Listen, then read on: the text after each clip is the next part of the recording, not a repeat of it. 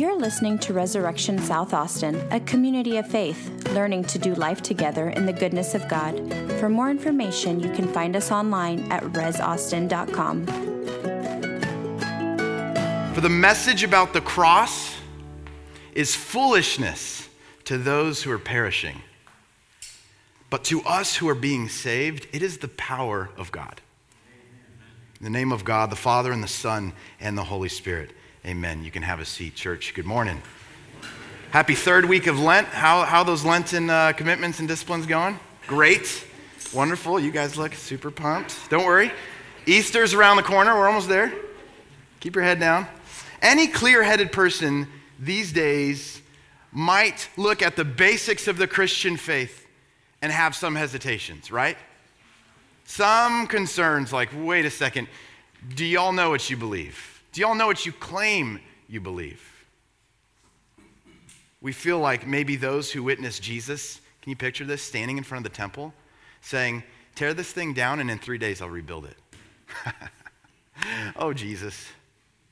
Where's your PR people? How do we get you back on message? You're like, what are you talking about, Jesus? And of course, scripture, as if to like comfort us, says, well, look, he wasn't talking about the temple, the, the building, he was talking about the temple of his body. Like that makes it any easier. We're not talking about a major overhaul or renovation. No, Jesus is claiming that he's going to be raised from the dead. That's easier, right? And this resurrection of Jesus from the dead, the claim that he's making about what he's going to do in three days, it's not like some outlier of the Christian faith. It's not some like optional part of things that if you're really not into that, you can just, you know, just put, don't worry about it. The resurrection of Jesus, his cross, these are central pieces of the Christian faith. Without them, there is no Christian faith. These are its bedrock and foundation, the cross of Jesus.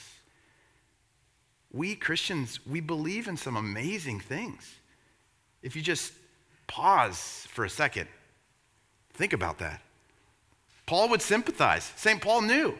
He said, Look, we proclaim Christ crucified, a stumbling block to the Jews and foolishness to the Greeks or to the Gentiles. For the message of the cross is foolishness, he says, to those who are perishing, but to us who are being saved, it is the power of God. We say that with such amen and at the same time such question marks, right? How is this message? For some, foolishness, and for others, saving news. What's the difference? What makes this news either total absurdity, foolishness, or news of salvation? What makes that difference? Is it maybe our intellectual prowess? Maybe those, if you're smart enough, it's not absurd, it's good news. Or maybe if, if you're smart enough, you realize it's absurd and it, it, no one would believe this in their right mind. Maybe it's our intellectual prowess. Maybe it's our personal wisdom. We've seen a lot in our lives. People have claimed some crazy things. I have the ability to discern and sift through what's true and not true. I can see through all this. How do clear headed, educated people, PhDs, because we got a, ton of those, and by the way, it's super intimidating preaching to a bunch of smart people like yourself. Like, of all, I mean, what, a, what, a, what humor that God would choose me to speak to you and offer something helpful about the gospel. But how do educated people, PhD scholars, or just like mature adult people in the Western world these days come to believe in the cross of Jesus? That it's not indeed absurd, but it's actually the news of salvation? How do we come to believe that? I think the answer might surprise us. I think it's grace. We've been thinking about grace through Lent, about what are the things that save us.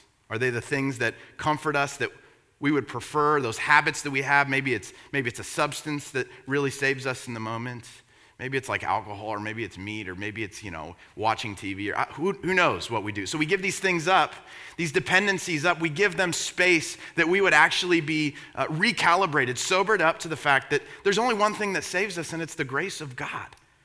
So we want to unclutter our lives and think about this grace, make space for the grace of God in our lives. Well, this morning, as we continue this journey through Lent, meditating on how God's grace comes to us and saves us, I want to consider how God's wisdom, God's wisdom is a grace to us.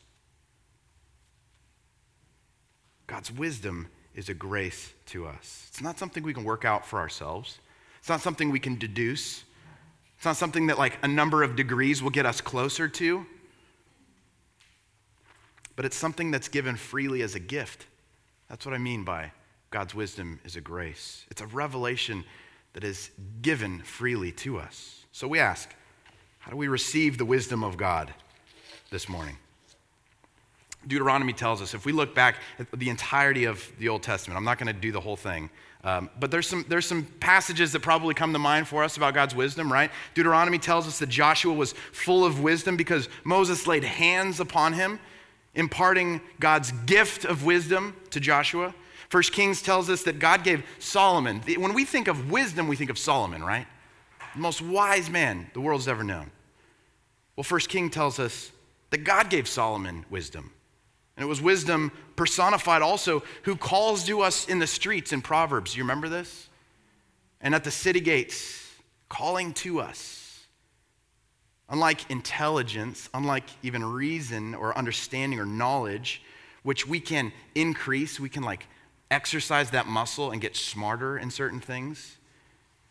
Unlike all of those things, wisdom is this really strange, lucrative, particularly unique gift that only comes from God that we can't work toward or earn the wisdom of God. So it makes sense that this gift of God can't be snatched for ourselves. We can't reach out and grab it, we can't earn it. But it comes only when one recognizes where it comes from in humble reverence. The fear of the Lord is the beginning of wisdom. Psalm 111 and Proverbs 1 tell us that. Wait, but hold on, Sean. What about like all of our intellectual achievements? Like, have you seen my CV? I mean, I've got, I've, have you seen my student loan debt? My gosh. Like, I've got so much intellectual achievement. Is reason bad? Can I be a Christian and be like intelligent? Absolutely. You should use your God given mind. There's, there's, I'm not saying that we should not be smart or reasonable. It's not bad. Let me read this again for us. And Paul reads for us, uh, writes to us 1 Corinthians 1. Where is the one who is wise? Where is the scribe? Where is the debater of this age? Has God not made, God not made foolish the wisdom of the world? For since in the wisdom of God, the world did not know God through wisdom, God decided through the foolishness of our, of our proclamation to save those who believe. Now, evangelical Christians in the West, they've been reading this passage for I, don't know for a long time, but maybe recently, we've re- read this and devalued intellect and said, see, we don't need to go to school to be a Christian. See, we don't have to like use our brains. We don't have to be thoughtful and careful with. No, no, no. A total misread. You're missing the point about the wisdom of God. The point that Paul's making in this passage is not to reject reason or to be anti intellectual in that way. Not at all. The wisdom of God doesn't come from us. That's the point or even our smartest people that we could say, but have you met this guy? You should listen to his podcast. The wisdom of God does not come from us, it's revealed despite us, in fact. Let me time out. How far has the wisdom of humanity gotten us, really? Like, how are we doing? Let's just check in really quick. I mean, there's been some progress, but my goodness, we still have, no matter how much progress we make, we've always still have the mess on our hands. Look at the world. The wisdom of God, unlike the wisdom of the world, is revealed to us despite us as a gift for our sake. It's free of charge. There's not much you can do to reach out and earn it. Nothing, in fact. And in this way, it's a grace to us. Now, why is this a point that we need to make or we need to hear? Because if the wisdom of God is a grace that's given to us that we can't earn, you know what this does? To all other competing contenders of wisdom and knowledge out there, it totally levels the field. The wisdom of God is given to those who believe. By faith, we're saved. The wisdom of God is revealed to us as a free of charge gift for those who are super smart and for those who aren't so smart. It, kind of doesn't matter. The wisdom of God is given to us as a gift of grace if we would seek it, if we would ask for it, if we would pray, God, reveal your wisdom to me. This is such good news if you think about it. It was good news for the church in Corinth when Paul was writing to them. These folks, man, you, you think the church is messy. This church was, uh, you know, traditionally a messed up church. They had become confused about each other's statuses in the church, where each other was standing in the church before God. They were tempted to think, this is crazy, they were tempted to think that redemption, okay, redemption comes from possessing the right wisdom, the right knowledge.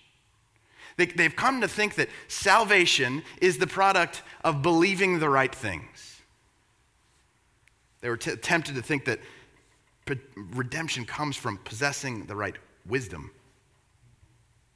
mistaking salvation for the right religious ideas.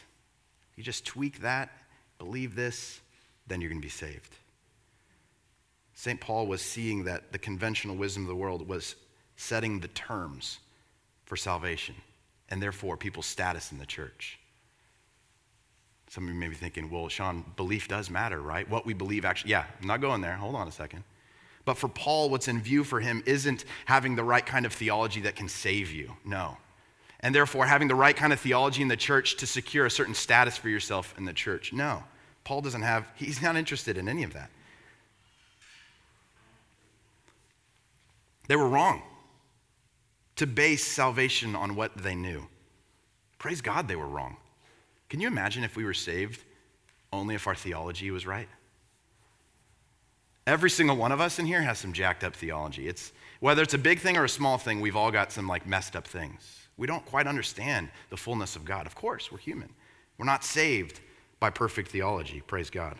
Can you imagine a church though like this in Corinth who would judge each other based trying to figure out who's in and who's out based on their degrees, based on their paycheck, based on the ideas they do or don't possess? Can you imagine a church judging each other that way? No, we could never imagine that. Can you imagine being saved for the right theology? What that would be like? Man, Sean, but you don't understand. These people believe in some weird stuff. Or they don't believe in our weird stuff. How could they possibly be saved? They don't believe Jesus is really present in the Holy Eucharist? Guys, that is amazing. Not a lot of people believe that. It's, it's incredible. How could possibly anyone be saved if they don't believe in these particulars of Christian theology? Does it matter? Can they even be saved? What if people question the virginity of Mary? Oh my gosh. Are they in or are they out? You see how this kind of conversation can get stirred up and has been stirred up in the church throughout history. Paul doesn't seem to be interested in any of that right here. Those are important questions, huge questions, and they do matter. But Paul's not interested in that in this passage.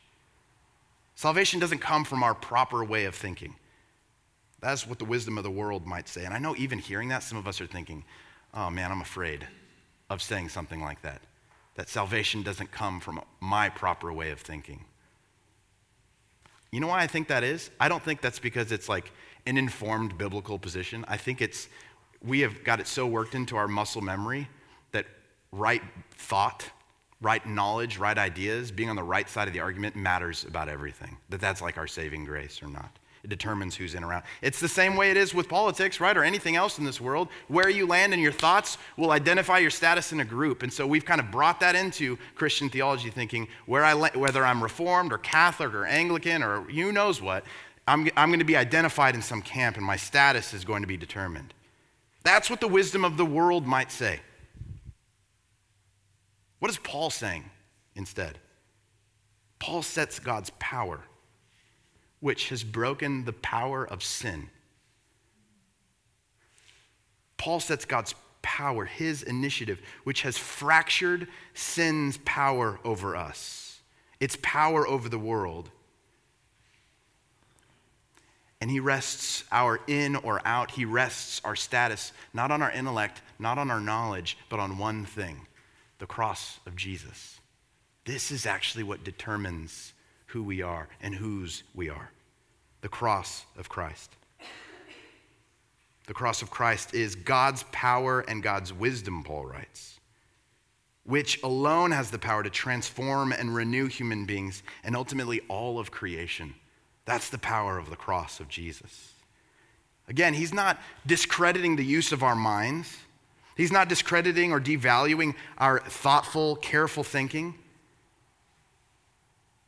But he clarifies that what counts in our eternal status does not depend on what we know or how much we know, but the one who knows us first.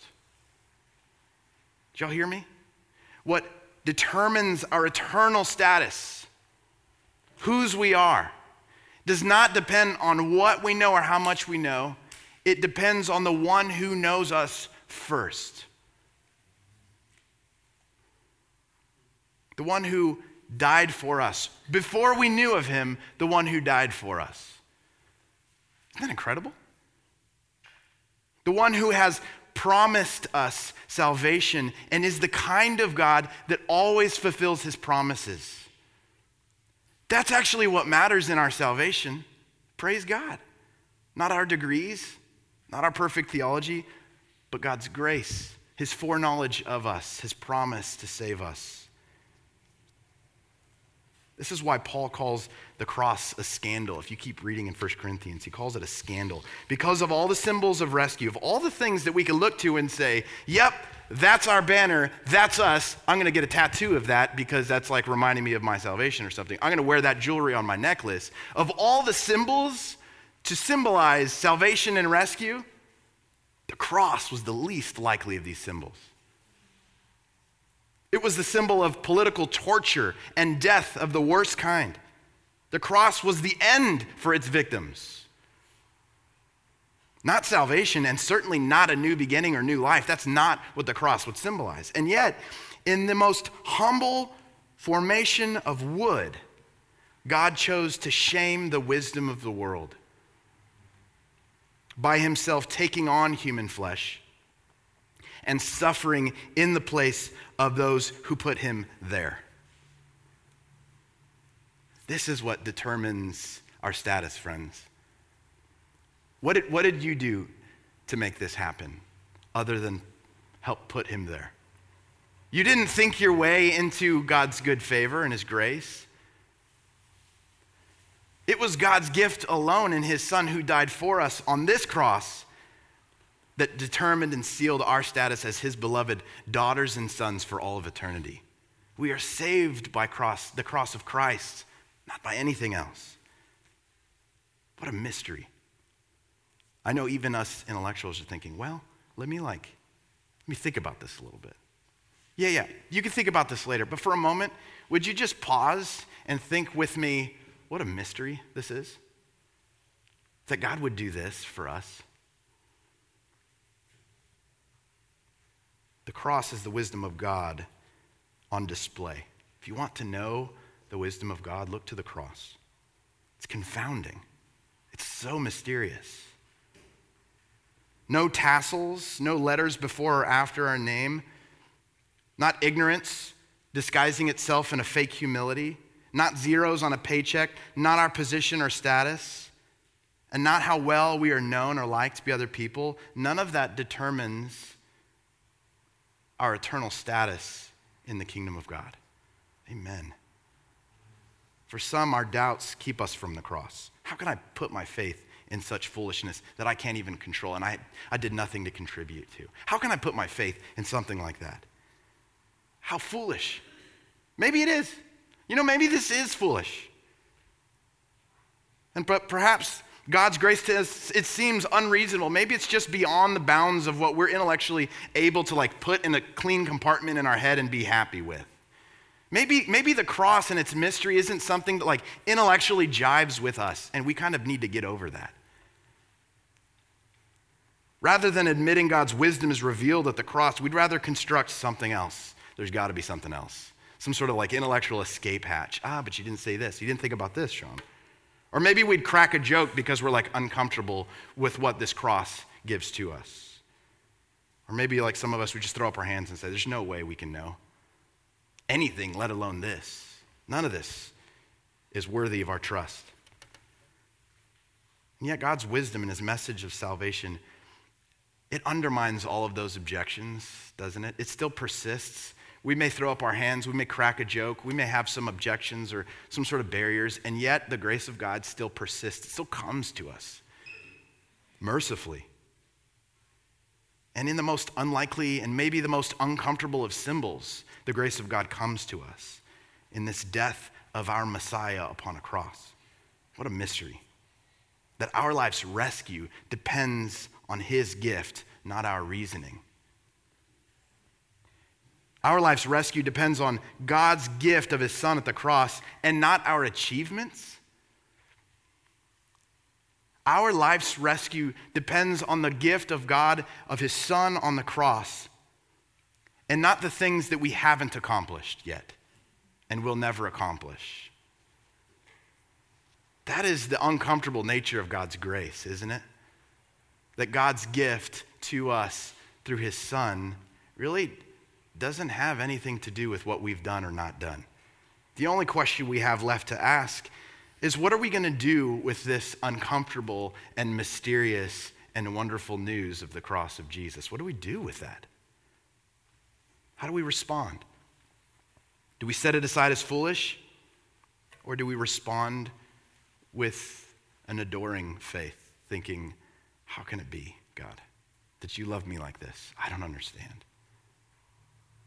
I believe, help my unbelief. Putting our trust in the one who has come to save us, even despite conventional wisdom, this God that loves us so. May God's wisdom pour out upon us this morning, church. Let's go before him in a moment of silence and ask that he would continue to reveal his great love to us. You're listening to Resurrection South Austin, a community of faith, learning to do life together in the goodness of God. For more information, you can find us online at resaustin.com.